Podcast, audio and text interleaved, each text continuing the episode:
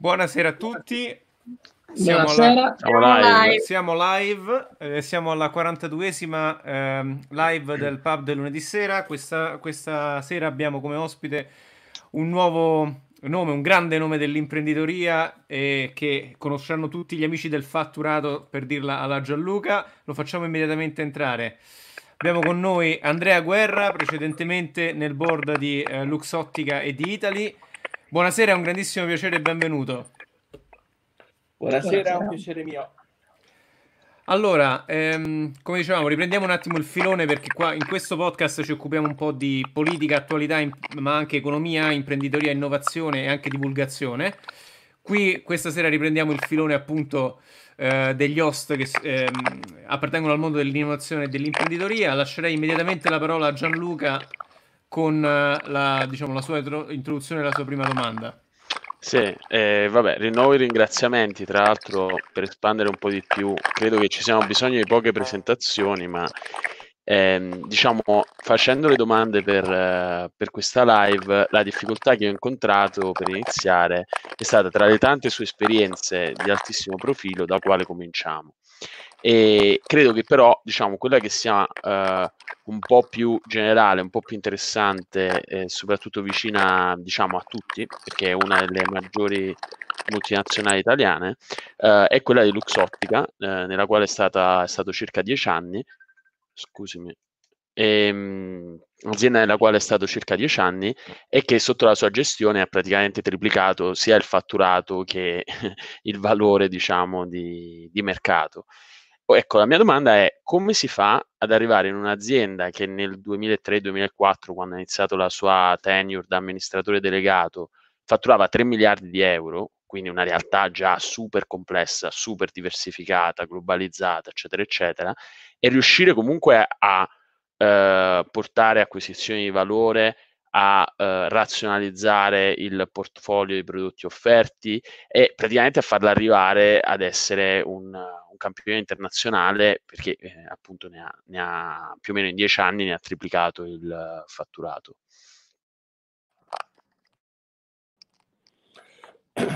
Uh, sì, buongiorno di nuovo a tutti. Sicuramente è una, è una bellissima storia quella. È una storia che tutte le persone che hanno partecipato a quella storia secondo me si porteranno dietro per tutta la vita, perché secondo me sono successe anche delle cose un po' magiche nel gruppo di persone allargato che ha guidato questa azienda per tanti anni. Prima di tutto bisogna dire che quando io ho iniziato a lavorare in quell'azienda, quell'azienda era già una bella azienda, che aveva sicuramente delle stanchezze in alcune ma aveva dei, delle, dei grandi eh, aree di forza in, in varie parti del mondo. Credo che tutto poi avvenga passetto passetto. Uno dei grandi temi è aver capito che quel mercato, quella industria poteva diventare qualcos'altro, nel senso che Del Vecchio l'aveva già capito nel passato che si poteva fare degli occhiali una cosa diversa andando a cercare delle licenze, lui iniziò con Armani. Ma eh, questa cosa qua bisognava farla poi a 360 gradi. Eh, e noi avevamo dei mondi davanti a noi, nel senso che se io prendo il mondo della cosmetica e il mondo delle fragranze, erano mondi identici al nostro, ma dieci anni più avanti.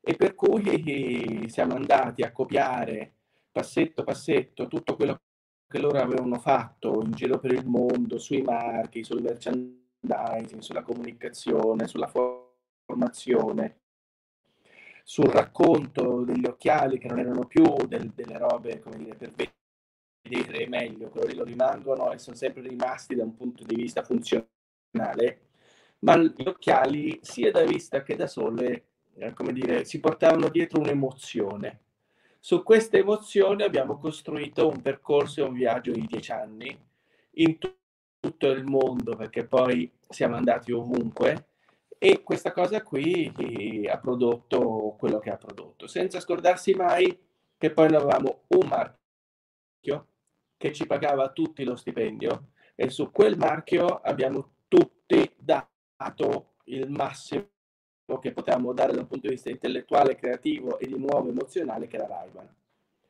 E, e su quel marchio lì credo che veramente ne abbiamo fatte tante, nel senso che era stato un marchio acquisito, era un marchio praticamente distrutto.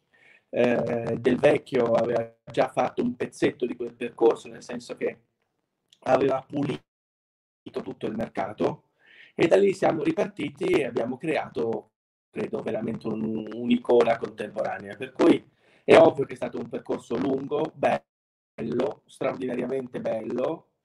Ovviamente siamo andati anche noi attraverso la crisi, poi cos'era del 2008, 2007, 2008, 2009, per cui siamo andati attraverso anche quella roba là, ma è stata, sono stati 10-11 anni meravigliosi.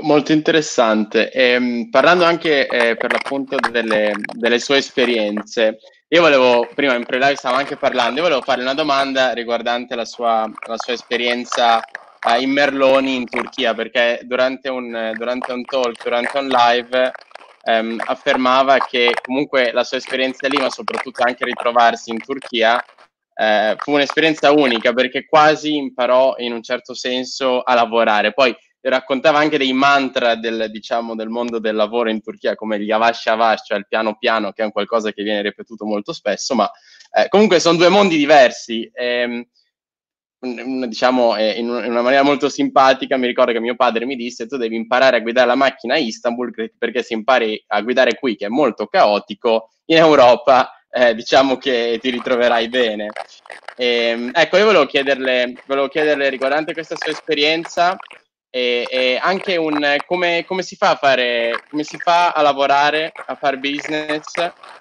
da europei, comunque con una certa eh, preparazione, cultura e, ehm, e, diciamo etica anche lavorativa, come si fa a lavorare eh, in paesi che appartengono magari al Medio Oriente e soprattutto qual è la differenza di fare business fra diciamo queste due parti di mondo? Il, prima di tutto la, la, la Turchia per me eh, ha rappresentato proprio un, un, simbolo fondamentale della mia vita. Eh, la Merlone Elettrodomestici, che era in quel momento uno dei 4-5 player più grandi negli elettrodomestici bianchi in Europa, aveva fatto questa acquisizione in Turchia e aveva mandato nei 4-5 anni precedenti a turno prima uh, due maturi uh, senior uh, del, del, dire, dell'organizzazione della Merloni che era, non aveva fatto bene. Poi aveva provato con un management locale, aveva fatto un gran casino. E poi ha detto, sai che c'è, prendiamo questi due ragazzetti, noi avevamo, io e il CFO avevamo tutti e due 28, 29 anni, non, non più di quello. E ha detto andate, e la Turchia è un luogo, era, è tornato più volte adesso, è un luogo assolutamente anomalo, nel senso che è un posto in cui è inutile guardare il conto economico, ma l'unica cosa che devi guardare è lo stato patrimoniale, perché vivevamo in un mondo in cui in un anno c'era un'inflazione forse che arrivava al 70, all'80% e una svalutazione che andava oltre il 100%. Per cui vendavamo gli elettrodomestici a rate ogni mese cambiavamo i prezzi e cambiavamo le rate. Io mi ricordo che il portiere del mio condominio era il mio consulente finanziario perché c'erano questi repo notturni, questi bond overnight e tu capivi a seconda di dove stava i tassi di interesse i turchi mettevano i soldi nei bond o era il momento dell'acquisto di un bene durevole. E per cui evidentemente ho imparato, secondo me, delle cose fondamentali che è appunto lo stato patrimoniale, cosa che troppi si scordano e lo abbiamo visto anche durante questa, questa ultima crisi, la resilienza, la resilienza di un'azienda non la trovi nel conto economico, ma la trovi nello stato patrimoniale. Per cui è stata un'esperienza, la prima grande, gigantesca esperienza con la responsabilità di 500-600 persone, perché avevamo anche degli stabilimenti in Turchia, è stata la prima volta in cui ho dovuto costruire una vera organizzazione intorno a me, che mi sono dovuto fidare di persone che non parlavano la mia lingua, in cui alla fine riuscivo anche a fare una un'associazione di vendita di elettrodomestici in turco dopo tre anni, ma è stata un'esperienza meravigliosa, completamente diversa, in cui capisci che il mondo eh, ti dà tantissime opportunità, ma la cosa fondamentale è riuscire a mandare nel mondo persone che hanno voglia di vivere quella cultura.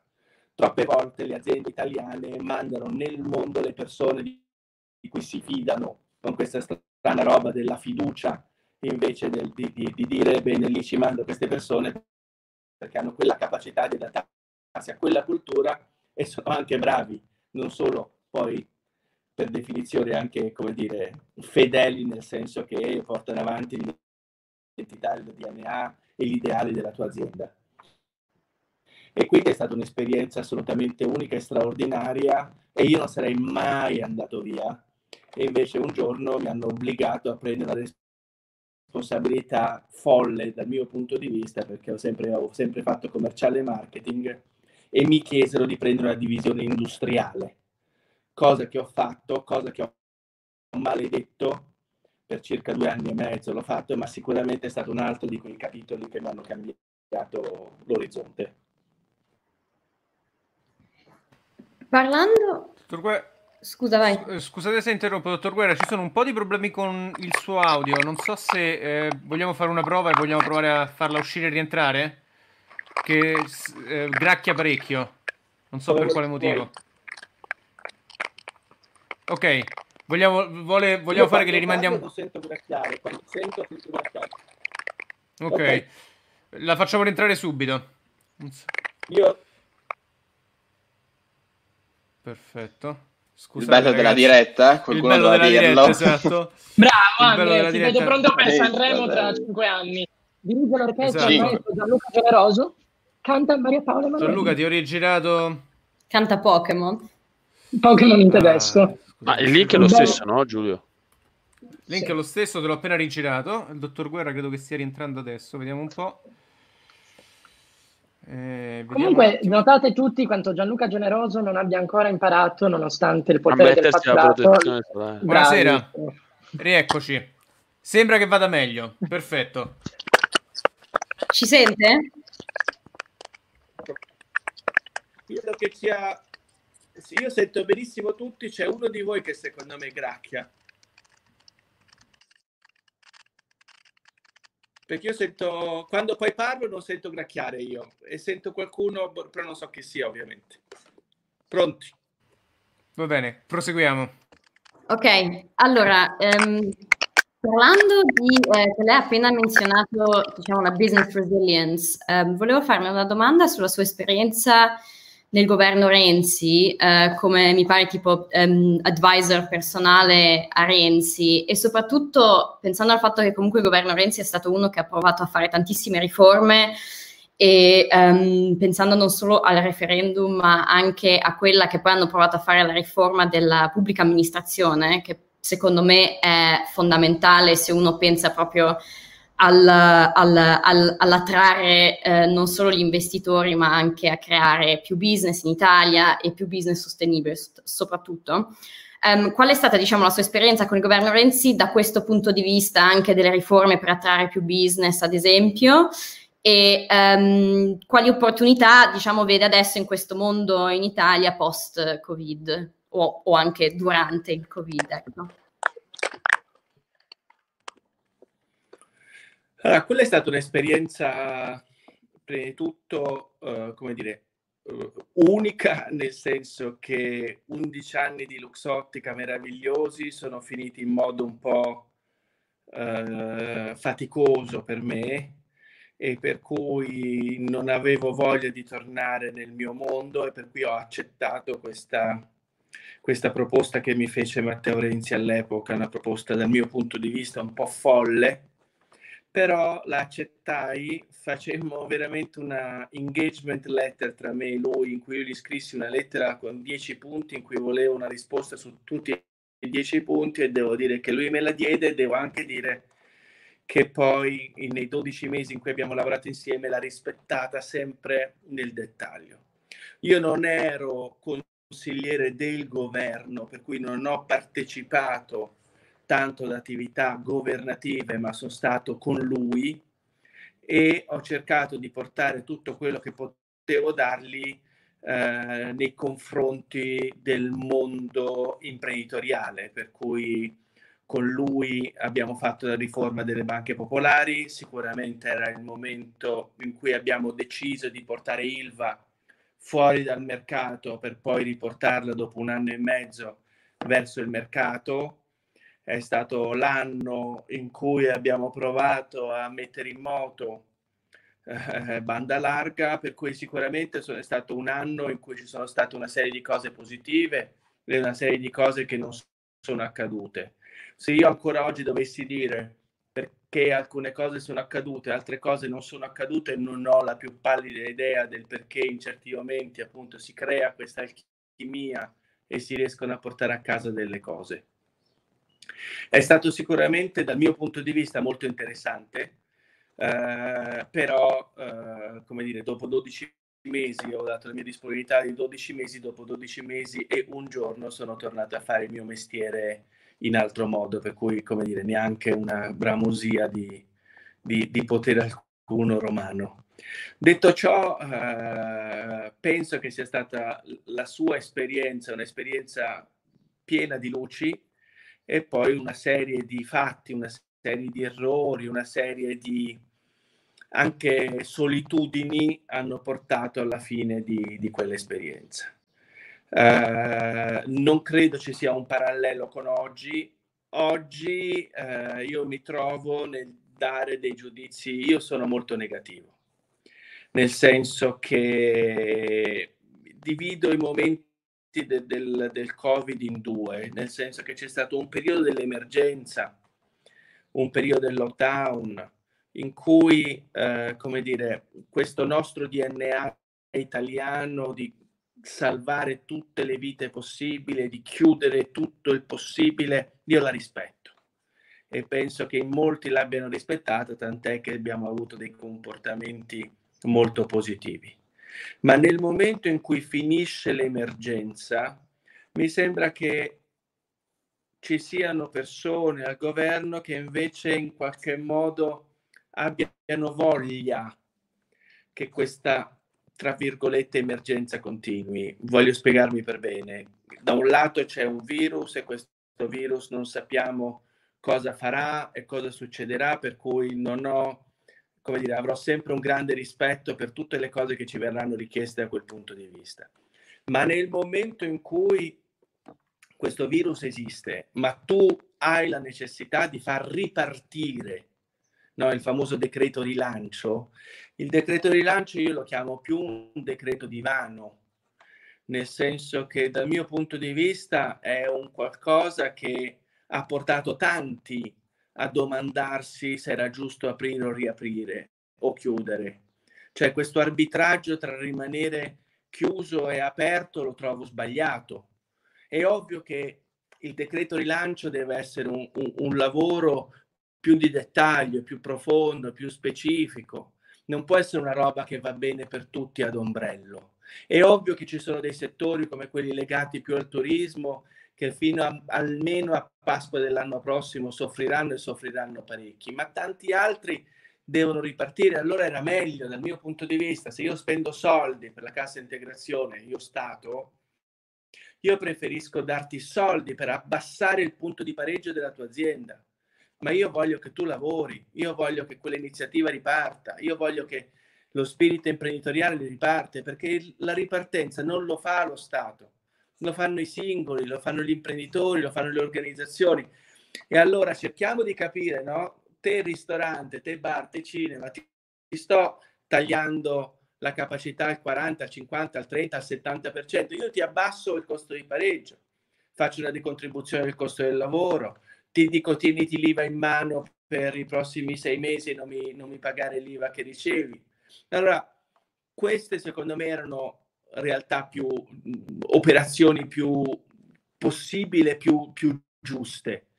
Eh, le trovo oggi le trovo molto sbagliate. Speriamo che nei prossimi 30-60 giorni qualcos'altro succeda, ma è evidente che ora è più complicato, è più difficile bisogna andare nel profondo, bisogna dividere come dire, lo scenario in, in, in filiere, in processi, in attività. È un lavoro più complicato, ma se non lo facciamo stiamo dando un'altra botta allo spirito imprenditoriale italiano e stiamo cercando di dire, cari italiani, io sono il vostro capo, sono il vostro primo ministro, state in casa, io vi do un sussidio fino a quando diventeremo definitivamente poveri. Dottor Guerra, prima di passare bad alla... One, bad one questa. Prima di passare alla prossima domanda, vorrei restare eh, proprio sulla, sulla, parte della crisi. Io per un periodo mi sono illuso che questa crisi avrebbe potuto accelerare un processo di digitalizzazione, di innovazione tecnologica in un certo senso dell'Italia. E poi ho assistito um, alle dichiarazioni, per esempio, di Beppe Sala sullo smart working, questo grandissimo uh, dibattito che si è aperto, come se si fosse aperto un vaso di Pandora all'improvviso. Ecco, Secondo, volevo chiedere quindi, vista anche questa sua visione pessimistica uh, della realtà del governo in questo momento, qual è la sua posizione invece rispetto all'utilizzo di smart working, teleworking o comunque uh, della tecnologia per supportare anche nuove modalità di lavoro che potrebbero magari anche aumentare la flessibilità del mercato?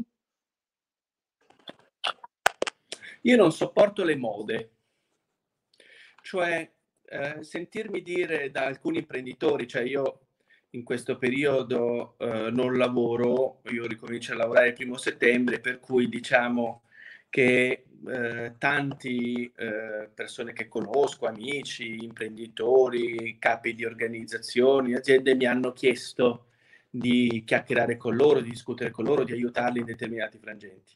Quello che veramente non riesco a capire è questo dibattito sullo smart working e eh, penso che il tema è questo. Negli ultimi 15 anni, 20 anni, forse 15, tra i 10 e i 15, cosa è successo? È successo che il mondo è cambiato. E allora o questa cosa una volta per tutte la capiamo e ci adeguiamo, oppure continueremo a fare questi meravigliosi convegni sul change management, sulla digitalizzazione e niente cambia. Quando questo mondo è cambiato è successa una cosa, nel senso che prima il mondo era così o così, bianco o nero. Oggi quella O è stata sostituita da una E, nel senso che oggi vivono i paradossi, vi, tutto è valido, tutto è vero. Questo ed il contrario di questo oggi possono convivere siamo nel mondo delle ambiguità, dove l'ambiguità non è una parolaccia, è il mondo che stiamo vivendo oggi. E allora bisogna saperlo vivere. Lo smart working è uno di quegli fenomenali strumenti che è a disposizione per far cosa? Per far sì che le persone possano vivere meglio in determinati momenti della loro vita in determinati frangenti della loro settimana e continuare a dare il loro contributo. Ma non è necessariamente detto che sia l'unico strumento, ce ne stanno cento di strumenti. E ricordiamoci una cosa, che l'azienda è una comunità. Allora, se noi cominciamo a dire, bene, siamo in smart working, in cui l'azienda è chiusa, la comunità muore siamo in smart working e obbligo determinate persone a stare a casa loro, a fare il loro lavoro, io sto mettendo in prigione persone che non necessariamente hanno voglia di stare a casa, perché non hanno una reggia a casa. E la vita in azienda è una comunità. E allora bisogna avere la, quella grandissima capacità di dire, oh, guarda un po', ho imparato un altro strumento nel mio portafoglio, nel mio, mm, come dire, forziere di strumenti, ho anche questo e lo applico. Questo è come lo vedo. Grazie mille, eh, sono, penso infatti che sia uno strumento, come dice lei. Um, Invece torno a una tematica che si allontana invece dalla questione della pandemia ed è invece una domanda più uh, generica. Lei molto spesso uh, parla di come il successo quando si arriva in una nuova realtà um, derivi dal mettere al posto giusto le persone giuste. Quindi la domanda che, eh, che, mi viene in mente è come fa lei a capire che tipologia di persone ha di fronte, chi è veramente la persona con cui sta parlando e cosa le interessa di più, per esempio, um, cosa le interessa capire di più quando parla con una persona, quando fa un colloquio a una persona per far sì che quella vada poi al posto giusto? Allora, io penso che più del 50% del valore del mio lavoro è riuscire costantemente a capire l'equilibrio della mia ed in grado di se quelle 5, 15, 50 persone che guidano l'azienda sono in un giusto momento loro di motivazione o emozione e dall'altra parte se tutti sono nel, nel, posto giusto o hanno esaurito la loro propulsione o ci sono delle persone migliori all'interno dell'azienda, eccetera, eccetera. Quindi, prima di tutto, nelle, per le posizioni apicali delle aziende in cui lavoro, normalmente io non cerco fuori, ma io preferisco cercare fuori al secondo e al terzo livello e poi casomai far crescere velocemente le persone perché il rischio è molto più basso. Il rischio di cosa? Le aziende hanno un DNA. A volte si fa finta di, di pensare che questo DNA non esista.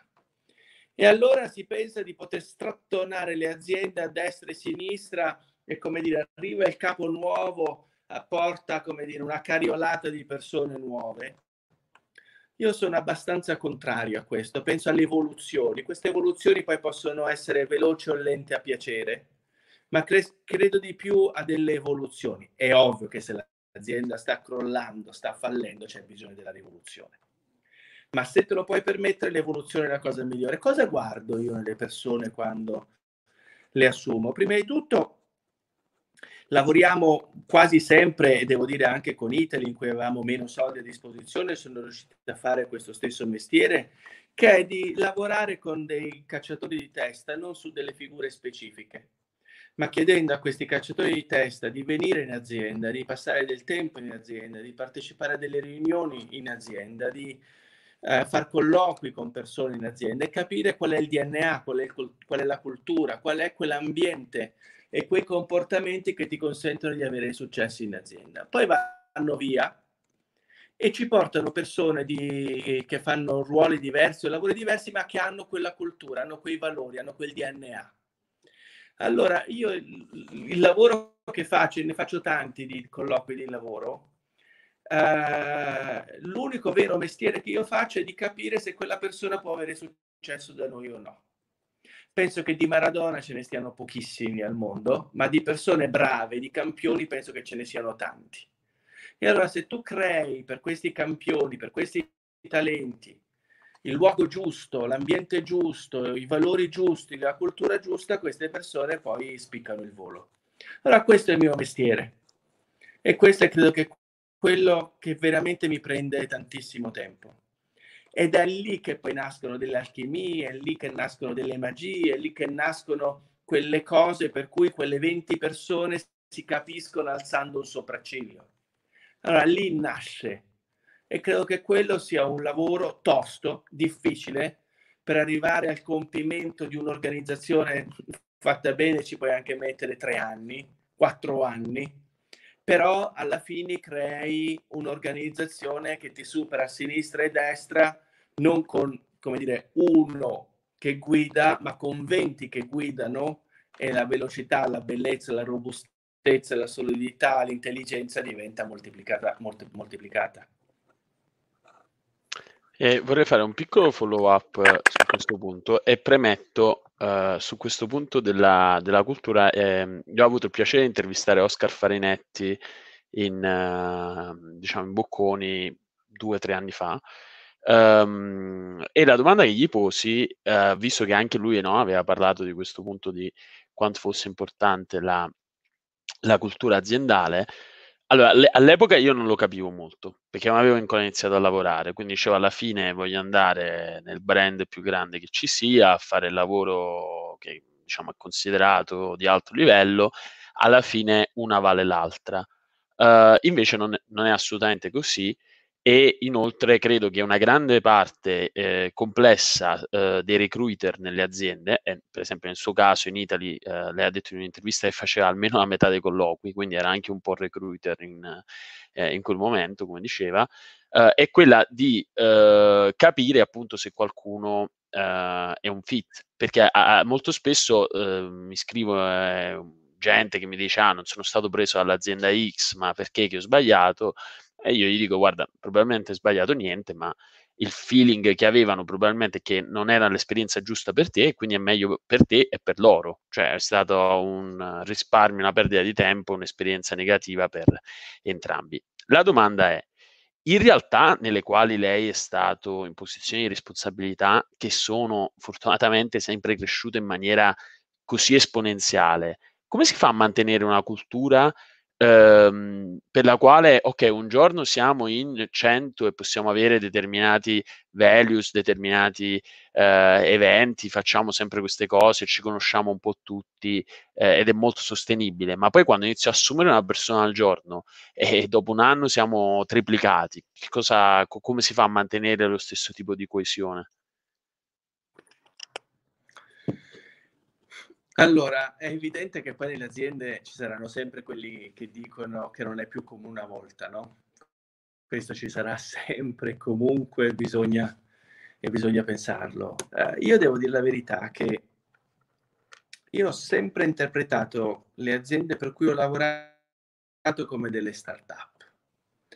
La prima intervista che diedi dopo un, un po' di mesi, Luxottica, e del vecchio si storse, io dissi che Luxottica era una grande startup. E, e lo dissi per un motivo, che io penso che eh, in questo mondo le opportunità che ti vengono date siano clamorosamente grandi, che significa che poi anche le sfide che devi andare a, a riuscire a vivere sono molto più toste di quelle di prima. E quindi cosa significa questo? Questo significa che devi mantenere quella agilità e quella capacità di stare vicino e lontano alle persone che per me è un mantra, cioè il capo che non ha una capacità di dialogo con le persone in prima linea, che non significa che conosca tutti i dati di quel venditore o di, quel, o di quell'altra persona, ma che abbia quella capacità di chiacchierare con tutti, ascoltare, avere un dibattito, tenere, come dire, la squadra corta, eh, questo volare su e giù, perché poi quella stessa persona, dopo aver fatto una conversazione, con quella persona in prima linea, poi deve avere anche quella capacità di immaginare la propria organizzazione a 6 mesi, 12 mesi, 18 mesi. Allora, in questo mondo contemporaneo, tenere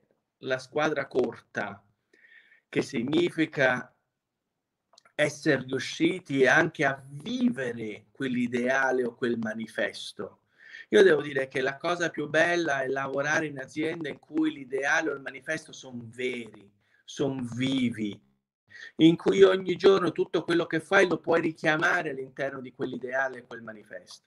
Se questo è vero e se questo lo riesci a comunicare a tutti, poi quel, quel corpo aziendale diventa molto più agile e in un mondo come questo, immaginiamoci tutti all'8-10 marzo, hai anche molta più facilità di andare a destra e a sinistra fermarti, andare più veloce, ottenere viva quell'identità. Allora, penso che l'idea di tenere sempre come dire, lo spirito dell'azienda di uno startup e un'organizzazione agile, che significa di avere anche quella forza di quando tu, come dire, fai un nuovo piano strategico è la mia abitudine fare un piano strategico triennale e di aggiornarlo una volta l'anno, quel piano strategico lì ti deve portare anche a fare delle evoluzioni organizzative. Allora, l'organizzazione non è dettata da delle leggi che puoi cambiare soltanto dopo 422 anni, ma anche l'organizzazione deve costantemente evolversi, non facendo troppo casino, ma con i ritmi giusti e i tempi giusti agli obiettivi che ti sei dato. Allora, questo spirito di startup questa agilità nell'organizzazione e questa comunicazione che si basa su degli ideali e un manifesto ti portano le aziende ad avere una velocità completamente diversa.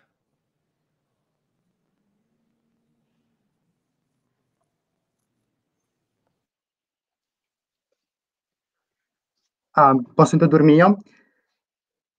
Vai, vai. Vai Eh, Giacomo, prego, prego. Allora, Allora, di nuovo- presentiamo un secondo per il pubblico. Allora, Giacomo, Giacomo questa sera è con noi perché ricorderete la super live di due o tre settimane fa. Lui è stato il vincitore del quiz Vincipub e quindi, diciamo, ehm, ha chiesto di essere presente in questa live per una, live, per una domanda al nostro ospite. Benvenuto Giacomo, procedi. Per me è un grandissimo piacere essere qua. Ehm, recentemente, dottor Guerra, mi sono occupato di innovazione e Made in Italy. E noi vediamo l'Italia che è un colosso in alcuni settori, agroalimentare, lusso, eh, moda, e allo stesso tempo però poi ci accorgiamo che il tessuto imprenditoriale italiano non è adatto all'innovazione, perché ci sono tanti grandi giganti, capi filiera, con delle piccole realtà attorno. E vediamo ad esempio che l'Italia è terza come manifattura in Europa, è scivolata dal secondo posto, e nona per foreign direct investments. E la mia domanda è, non rischiamo con questa incapacità di attirare i nuovi investimenti di perdere anche i nostri grandi primati?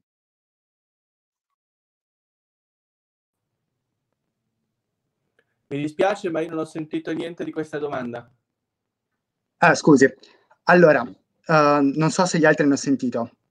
Non lo sento io. In realtà, in realtà sì, in realtà sì, forse c'è un pelo di lag, Ripeto, non ripeto però possiamo ripetere. No, Eh, no, mi sa che che ti conviene metterlo dentro e fuori, perché a volte succede. Di nuovo? oggi, sì, Giulio, oggi sei un po' un usciere, così come diceva. Sì, esattamente. Sono un usciere, esatto. Io volevo fare l'usciere. Eh, però Ehm, buttalo fuori, Giacomo. Eh, sì. Giacomo, allora ti faccio uscire e Sì, sì, rientrare. scusa. problema. Oggi, ripeto, il bello della diretta, cioè abbiamo, abbiamo un po' di problemi tecnici. Normalmente va. Ma il Va dottor Guerra sente noi? Sì, sì, è il solito... Da quanto credo sì. Ora sì, ora benissimo. Ok. Ah, allora il problema Non ho sentito lui proprio neanche una parola. Ah, ok. Allora, vediamo Ed un era anche una secondo. domanda corposa, lunga. Sì. Sì, un pochetto sì, esatto, quindi è preoccupante che non l'abbia sentita. Allora, vi mando il link a Giacomo e vediamo se riusciamo a farlo rientrare. Comunque io ho un piccolo inciso del dottor Guerra, amo le metafore calcistiche. Cioè, a parte che ha detto, eh, diciamo, non ha detto, cioè, non, non tutti, cioè, di Platini ce ne sono pochi, ha detto di Maradona ce ne sono pochi, quindi già ottimo elemento. Poi de- bisogna tenere la squadra corta, quindi Ok, Vai, riproviamo. Allora, Giacomo c'ha un po' di lag comunque, Io però laziale giocavo con il chip di Falcao. Prego. La domanda è questa. L'Italia è terza a livello di manifattura in Europa, scivolata recentemente dal secondo posto. Niente, No. non No. si sente. Ragazzi, volete farla voi? Non lo sento io. Quindi se me la volete rifar voi, se l'avete sentita, Vai, la, la lascio a voi. Ess- Mi essenzialmente... dispiace Giacomo, purtroppo, so, vabbè, ti sono per un'altra per live. questo- Ti, ti rivediamo per un'altra live. Intanto, vabbè, ti tengo ovviamente dentro. Gianluca, vai con la domanda di Giacomo. Sì, essenzialmente eh, il punto di Giacomo è il seguente: l'Italia è la terza manifattura in, ehm, in Europa, eh, o la seconda, tra la seconda e la terza, però il problema qual è? Eh, stiamo perdendo tanti treni su tanti settori ehm, che stanno innovando, no? Quindi eh, praticamente noi eh, non possiamo continuare ad avere questo approccio molto legacy al Made in Italy. Eh, lei più volte si è dichiarato un grande sostenitore del Made in Italy e ovviamente la sua esperienza aziendale lo dimostra, però appunto avendo questa esperienza diretta del Made in Italy, non crede che ci dovrebbe essere un maggiore, cioè non, non crede che le imprese italiane dovrebbero amma- abbracciare di più eh, l'innovazione in questi settori in cui siamo leader e siamo forti adesso, ma eh, magari possiamo perdere vantaggio competitivo mano a mano che c'è innovazione tecnologica.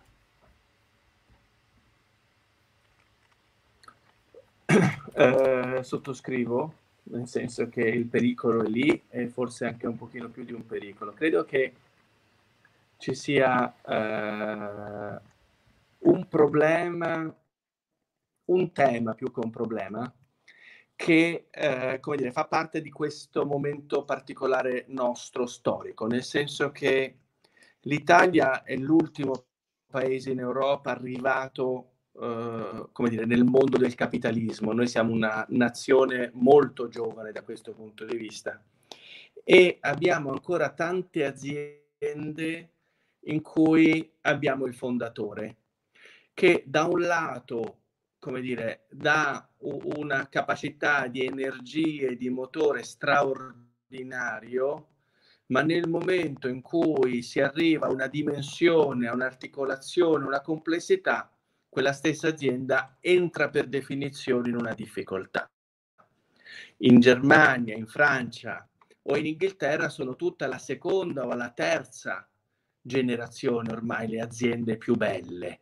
Pensiamo soltanto alla moda e all'uso lusso italiano, i grandi gruppi francesi nascono con marchi che non avevano più il fondatore al loro interno. Tutti i nostri marchi fondamentali hanno ancora il fondatore al loro interno, per cui siamo in un momento storico di inizio di una debolezza, perché comunque bisognerà andare attraverso un ricambio generazionale in cui queste aziende un giorno ritroveranno uno smalto e forse nasceranno anche dei gruppi più grandi, però eh, fino a quando ci sono degli imprenditori e questi imprenditori pensano di essere invincibili e unici, è in- inimmaginabile che questo possa succedere. Quindi abbiamo questo problema. Abbiamo... E questo è difficile da risolvere. Abbiamo un altro tema che, e ora lo abbiamo visto con grande forza, che abbiamo aziende normalmente più piccole di quelle dei nostri concorrenti e normalmente anche con una struttura patrimoniale più debole dei nostri concorrenti.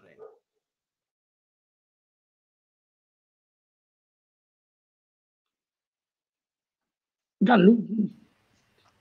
Niente, stasera ragazzi è incredibile stasera, ragazzi, io ricordo se è incredibile ah ecco ecco ecco, ecco. ecco patrimonializzate delle banche La sentiamo adesso. Eh. Ci siamo o no?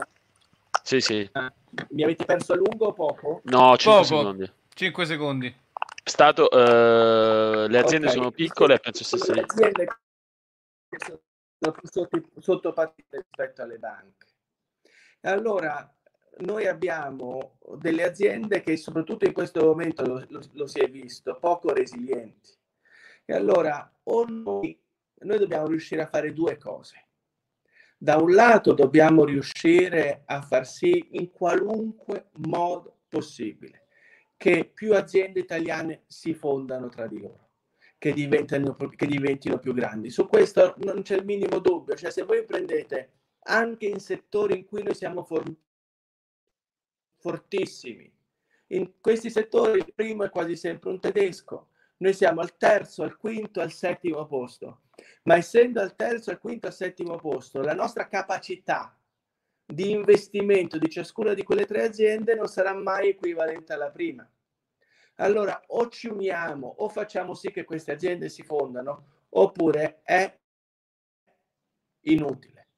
Il secondo tema che dobbiamo creare con una grandissima velocità, di nuovo, un terreno in cui i nostri imprenditori ritrovano una fiducia per investire sul futuro. Ma se noi facciamo una politica di sussidi, è difficile che ritorni quello spirito di, di guarda al futuro. L'Italia ha fatto, devo dire, è iniziato con Renzi e poi è andato avanti con Gentiloni.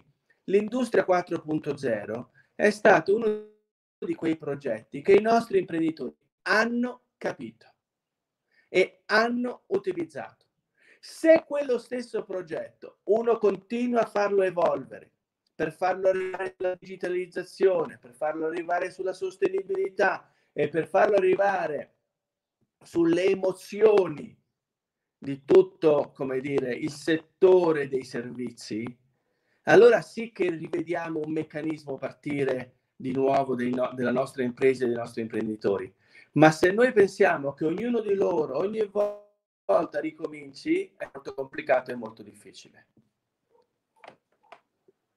Allora, in realtà sul primo punto che, che menzionava ha anticipato la domanda che le volevo fare, no? che praticamente quello che emerge eh, sempre nelle nostre conversazioni con manager o imprenditori eh, è la, l'incapacità praticamente delle aziende italiane di aver creato conglomerate. Tra l'altro, è molto ironico è il fatto che eh, poi queste co- conglomerate non solo, faccio l'esempio di Louis Vuitton, ehm, che ha creato un gruppo aziendale eh, molto grosso, molto diversificato e non solo si avvale diciamo, del, del, talento manageriale italiano, per esempio nel suo caso eh, dove inizierà la sua tenure come CEO del loro settore hospitality, ma poi ha anche acquisito in maniera molto attiva nel settore del lusso eh, italiano. Quindi la mia domanda è, visto che ci sono veramente pochi casi di aziende italiane che sono riuscite un po' uh, in questa espansione barra diversificazione, diciamo, quelle che mi vengono in mente sono un po' forse eh, appunto Luxottica, Ferrero, Campari, che comunque non sono uscite molto poi dal loro, dal loro settore, sono diventate semplicemente grandi con acquisizioni, ehm, eh, non mi ricordo come si dice in italiano, comunque legate al loro business, non uh, unrelated. Uh, ma non crede che il treno, diciamo, da questo punto di vista per i brand italiani sia un po' uh, perso, diciamo, non, non, ci sia più la possibilità di, di, di uh, ormai creare un sistema tra, tra queste aziende? Io credo che una delle cose meravigliose di questo periodo e di questo mondo è che ogni periodo tutti siamo rimessi alla pari. Eh, le opportunità ci saranno sempre, le saracinesche si potranno sempre riaprire. Per cui non sono assolutamente pessimista rispetto al futuro. Eh, ripeto, c'è questo tema di, di, un, di, un, dire, di, questo finale di passaggio generazionale e, e, io spero che ci sia, come dire, nel futuro la capacità di creare eh, dei gruppi più solidi e più grandi partendo da alcune realtà forti, ma possono essere anche forti nelle loro linee, nel senso che oggi come oggi immaginare un gruppo di marchi alimentari artigianali di grandissimo spessore è fattibilissimo. Immaginare un gruppo che lavora sugli arredamenti, sull'estetica, sull'illuminazione è fattibilissimo e ci sono delle persone che ci stanno lavorando. Per cui io penso ci sia l'opportunità. Lo Stato deve fare qualunque cosa perché questo avvenga da un punto di vista come dire, di, di, di fiscalità e cominciamo come minimo, questa è la mia speranza vera, soprattutto dopo questo periodo, di far sì che le famose filiere tornino ad essere delle cose più vicine, più solide, più istituzionalizzate. E lì forse possiamo avere un inizio di quello che, di cui tu stavi parlando.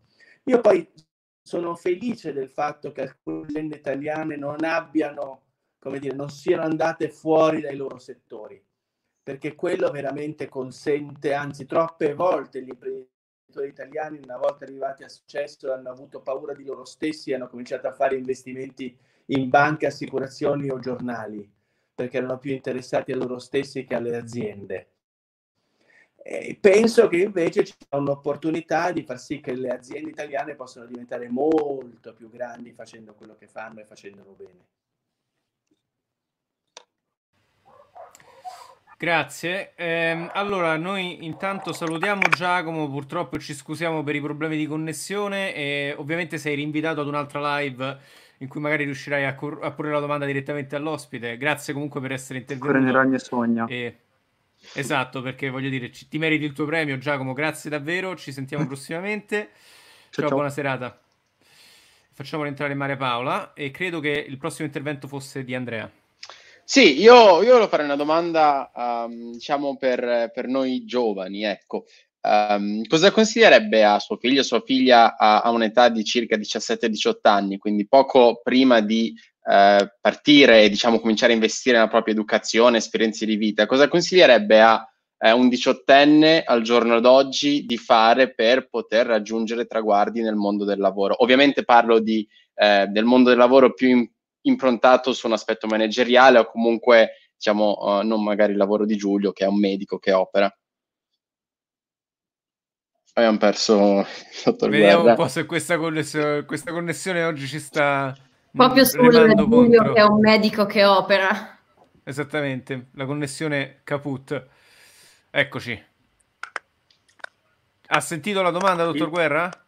Il, mi sentite? Sì. Sì, sì, sì, lo sentiamo. Mi sentite? Sì, sì.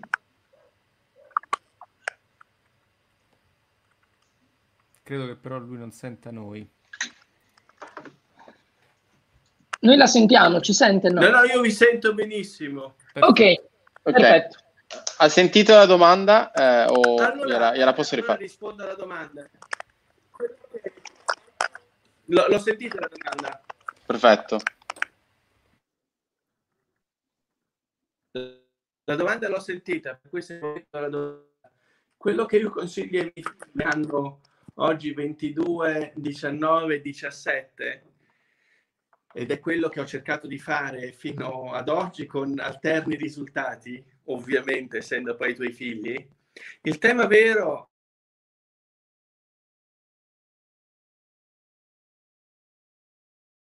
unità ovviamente è sempre un discorso anche delle condizioni economiche di partenza, ma le, la vera opportunità oggi è di essere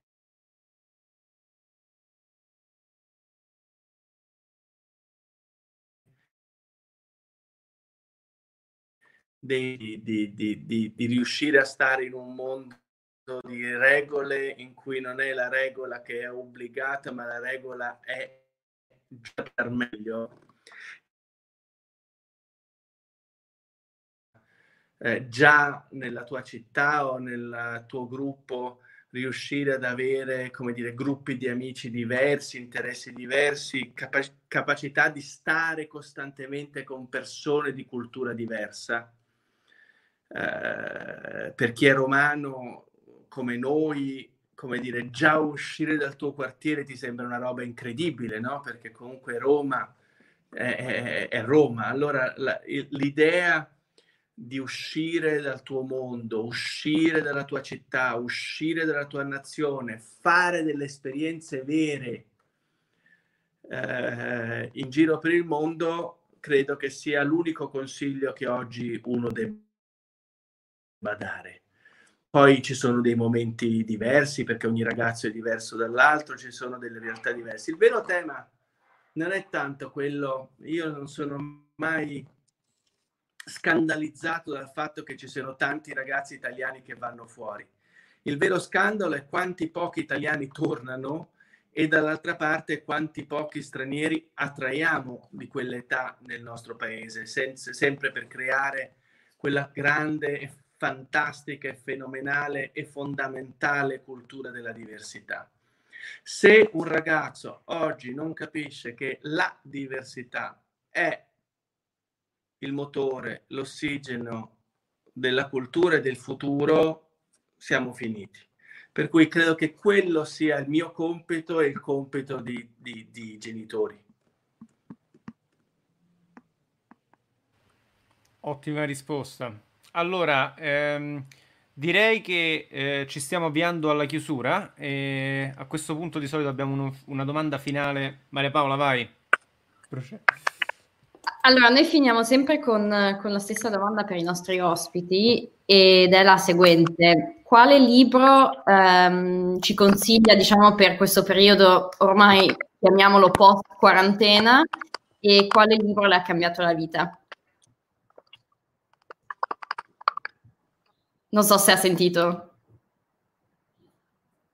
La domanda è quale libro durante la quarantena? E, e quale libro, quale libro cambiato... durante la quarantena? Esatto, e quale libro le ha cambiato la vita? Non sento niente. Maria Paola chiede quale libro consiglierebbe per i congiunti o per, periodo, per un periodo di quarantena? E quale libro le ha cambiato la vita? Che... Ma sono forse solo io che non so.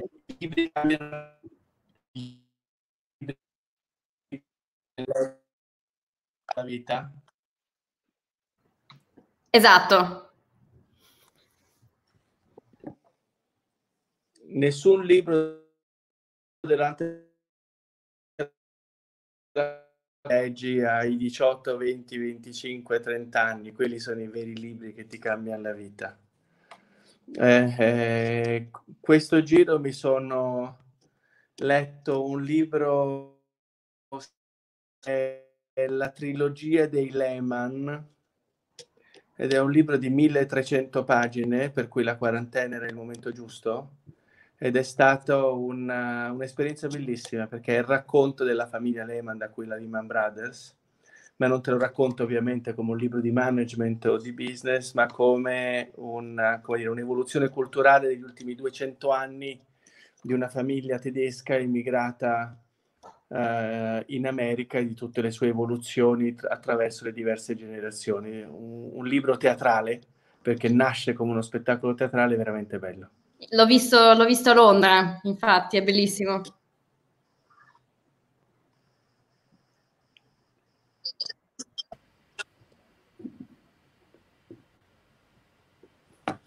Non so se va sentito. Perfetto. Perfetto. Um, Comunque, è, è, un, è, un, è, anche un bel musical, quindi se, se, se, qualcuno a Londra o a New York consiglierei di vedere. Perfetto. Um, a questo punto direi di fare il wrap up. Eh, ringraziamo tantissimo il dottor Guerra per la partecipazione. E, um, lo salutiamo e ancora grazie per le tematiche che ha proposto, estremamente interessanti. La, grazie mille. La invitiamo grazie. a tornare nuovamente a appena possibile. Arrivederci. Grazie Arrivederci mille. Arrivederci. Grazie mille. E niente ragazzi, allora ringraziamo tutti quelli che ci hanno seguito e ci scusiamo in parte per le problematiche audio che abbiamo avuto, abbiamo, come volete vedere abbiamo provato a risolvere il problema di connessione ma purtroppo non... Cioè, è andata un po' meglio nella seconda parte ma diciamo poteva, poteva andare ancora meglio. E, diciamo, per quanto riguarda housekeeping, allora nella prossima settimana abbiamo in preparazione una live, eh, forse due ma dobbiamo dare conferma durante la settimana. Ne abbiamo sicuramente molte in, eh, pronte per la settimana del, diciamo, che, quella che va dal 6 al, al, 12 luglio, se non sbaglio. Sì, direi che ci sono eh. nuovi amici, grandi ritorni, insomma. Grandi ritorni, succede, esatto. Succede part... un po' di tutto mentre io e Andrea Bertoni ce ne andiamo a Parigi sotto la Eiffel ci rincontriamo guarda come, perché io ero ancora in forze no? per questa cosa di Parigi. Guarda Giacomo Loi come va là. fuori. ah sì sì, sì, amici del pub e amanti Mamma del fatturato mia. dovete sapere che Gianluca Generoso ci ha detto no wow fra vengo anch'io a Parigi vi pago l'albergo adesso non viene più. E quindi no, noi siamo no, per quale motivo? per quale motivo? squarcione e noi siamo due pezzenti e siamo disperati adesso, quindi se qualcuno di voi ci vuole ospitare a Parigi, noi siamo pronti ad accettare qualsiasi invito in qualsiasi Facciamo lo spin-off di Emigrati. Ah, ma in Francia la prossima, il prossimo weekend? Andate voi il prossimo no, weekend? Quello... Ah, quello, no, quello, dopo. quello dopo. Io no, in realtà, io non sono stato. Giulio non va da nessuna parte. Ah, no, va a quel posto, come hai detto? Giulio deve salvare vite. Io vado no, in ospedale. A luglio proprio in ospedale esatto quel posto si chiama l'ospedale quello dove, dove vado sempre. Cioè. a operare e a prendere cervelli Esattamente. Ehm, va bene. È proprio strana la giornata di Giulio, cioè io me lo immagino quando lui torna a casa, magari ha operato per 10.000 ore e si trova un messaggio di Andrea Bertoni o anche un messaggio mio, cioè lui poverino magari deve anche risponderci. Cioè, In cui parliamo sono... di statue abbattute, nomi cancellati, sì. insulti sì. vari presi in giro. Fattura... Quindi, sì, sì, esattamente. Vabbè, ormai ci ho fatto il callo. Allora, ringraziamo tutti quelli che ci hanno seguito e invitiamo a seguirci come al solito su Facebook, YouTube, Spotify, Apple Podcast, LinkedIn, Twitter, Instagram. L'ho detti tutti. Questo... Uh, LinkedIn sì. l'hai detto? E sì. sì. sì. Ah, ok, ottimo, scusate. E, niente, vi diamo appuntamento alla prossima settimana e sicuramente quella dopo ancora. E, e salutiamo anche Jackie69 che è Jackie... Ah, Giacomo... Lo raggiungiamo. Giacomo, ecco, grazie sì, sì, davvero sì, proprio... per... Lo so, porto no. sfiga io, non è... No, no, come- assolamente come no. Ho detto assolutamente nel no. gruppo di discussione, questa è una lezione di vita, mai essere bravo in qualcosa e primeggiare, la società ti darà l'illusione di aver realizzato i tuoi sogni e poi ti staccherà l'audio. Quindi io credo che questa poi- sia un'ottima metafora di essere un giovane in Italia e quindi meglio che impari questa lezione prima che poi. Quindi Esattamente. Vale, vale Oppure, oppure sono i cinesi che ci hanno messo nel bersaglio, può essere anche questo, ragazzi. Dopo la scorsa live ci stanno cercando di rovinare le, le prossime puntate. Comunque è simpatico perché prima avevamo gli hacker russi, mi ricordo, che ci odiavano all'inizio, soprattutto cioè, nel periodo Jacoboni è stato un periodo in cui su Twitter insomma, ci siamo divertiti, mi ricordo. Esatto. Va bene, allora ragazzi, buonasera a, tu- buonasera a tutti, grazie ancora a Giacomo eh, per aver partecipato e ci vediamo la prossima settimana. Ciao a tutti. Ciao, Ciao, a tutti. ciao. Ciao. E guarda in Ciao, camera ciao.